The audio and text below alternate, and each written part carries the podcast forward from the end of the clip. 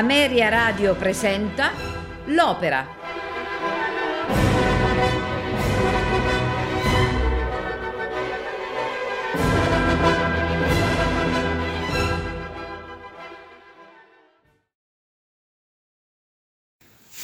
Beatrice di Tenda è un melodramma in due atti con musica di Vincenzo Bellini, scritto sul libretto di Felice Romani. La penultima opera di Bellini ebbe una genesi travagliata. Fu composta in fretta tra il gennaio e il marzo del 1833 e risentì anche del ritardo con cui Romani consegnò la seconda parte del libretto. Il musicista catanese fu costretto a completare l'opera così ricorrendo a motivi tratti da lavori precedenti, dalla Bianca e Fernando e da Zaira, rinunciando a completare il duetto tra Beatrice e Agnese che aveva già abbozzato.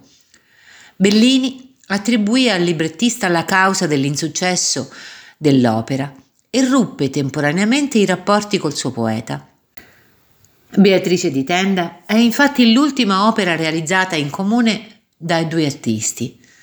Dopo i Puritani, su versi di Carlo Pepoli, Bellini riprese i contatti con Romani, ma il progetto di una nuova collaborazione fu vanificato dalla prematura morte del compositore. L'opera è l'unico dramma storico del catalogo, del catalogo belliniano. Con essa probabilmente Bellini aveva tentato di cimentarsi con il rivale Donizetti, nel genere che ne aveva decretato il successo con Anna Bolena e Maria Stuarda. Ma gli intrighi di corte non lo ispiravano particolarmente ed il compositore, che era stato capace di dare perfetta forma musicale alla sublime Norma, appare a disagio nel ritrarre la figura losca del duca Filippo. Ciononostante, l'opera contiene pagine interessanti che denotano l'inizio di quella ricerca che due anni più tardi lo, porterà, lo riporterà a ripensare le forme convenzionali dell'opera italiana nei puritani. Particolarmente riusciti sono i due grandi ensemble, alla fine del primo atto e a metà del secondo, in cui la forma canonica appare dilatata a dismisura, abbinata a un dinamismo drammaturgico che preannuncia il teatro verdiano. La figura di Beatrice Tenda appartiene alla schiera delle eroine romantiche che per motivi sentimentali o politici scontano un'ingiusta pena. La sua purezza d'animo è esaltata dal perdono finale e la sua tragica vicenda non sfocia nella follia, bensì nella consapevolezza ed accettazione del proprio destino. Beatrice di Tenda debuttò al Teatro La Fenice di Venezia il 16 marzo del 1833 con scarsissimo successo.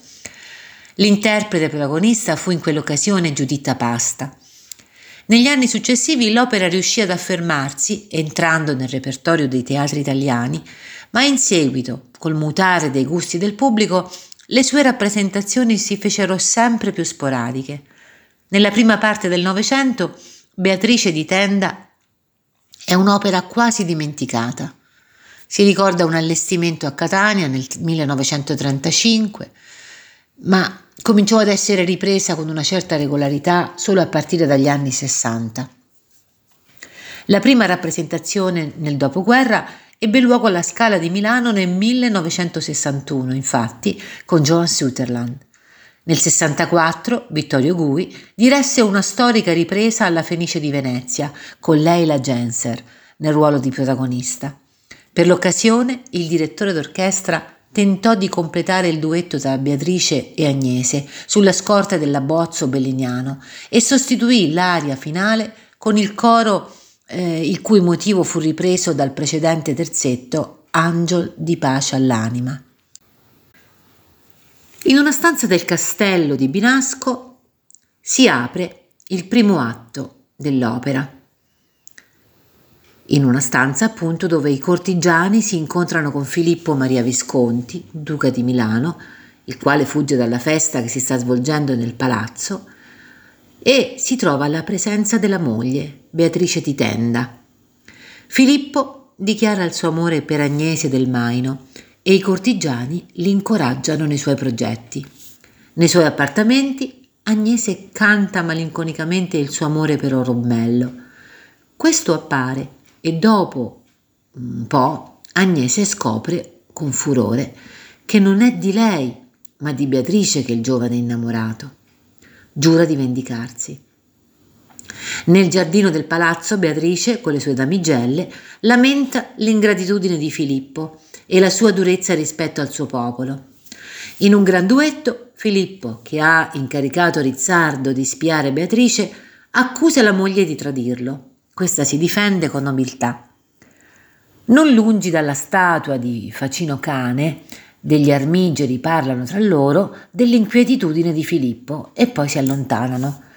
Beatrice, sola, invoca l'ombra del primo marito, Facino Cane appunto, e si affligge per la sua solitudine. Arriva Orombello che le promette soccorso e Beatrice scopre atterrita che costui è innamorato di lei.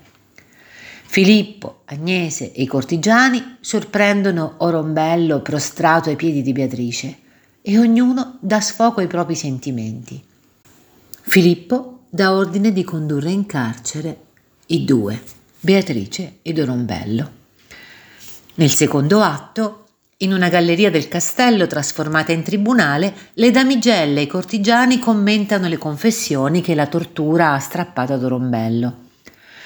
Anichino intercede presso Filippo, ma questi persiste nella decisione di far giudicare Beatrice ed Orombello.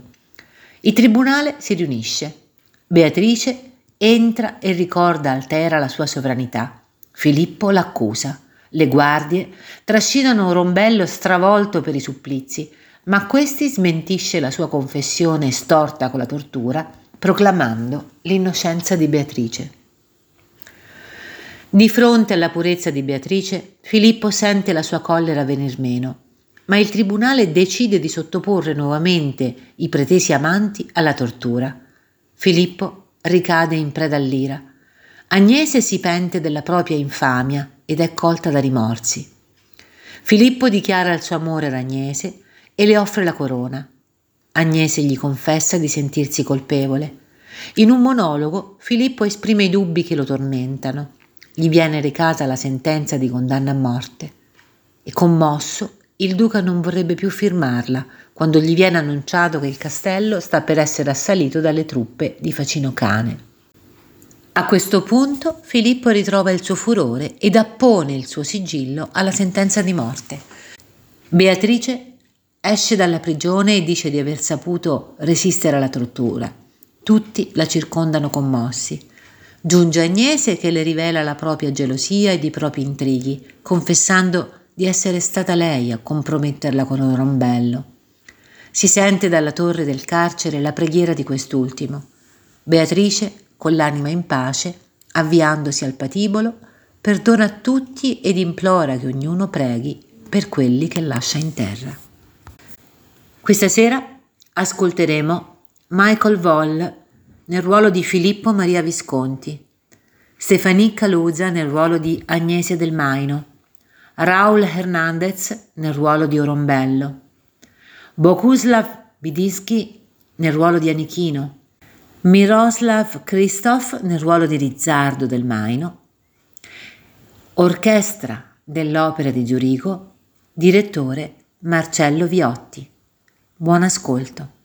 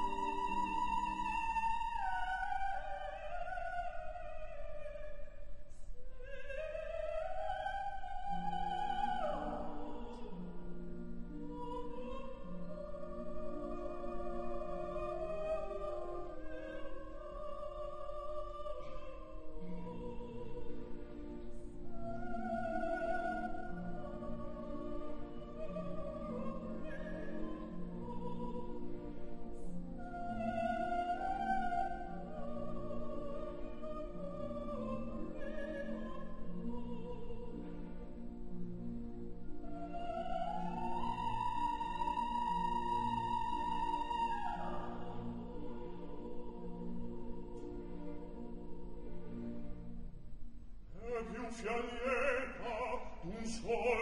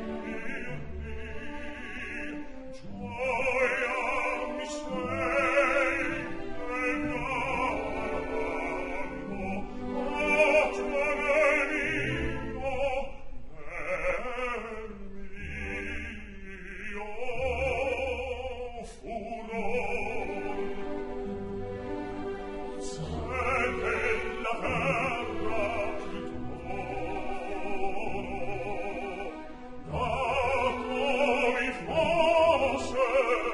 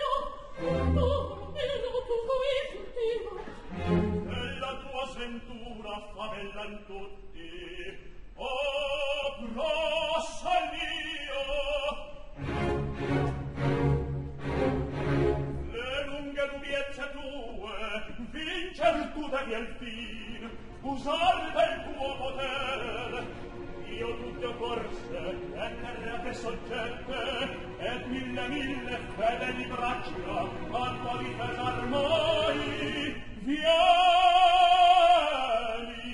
Si spieghi al fin di facino il vessino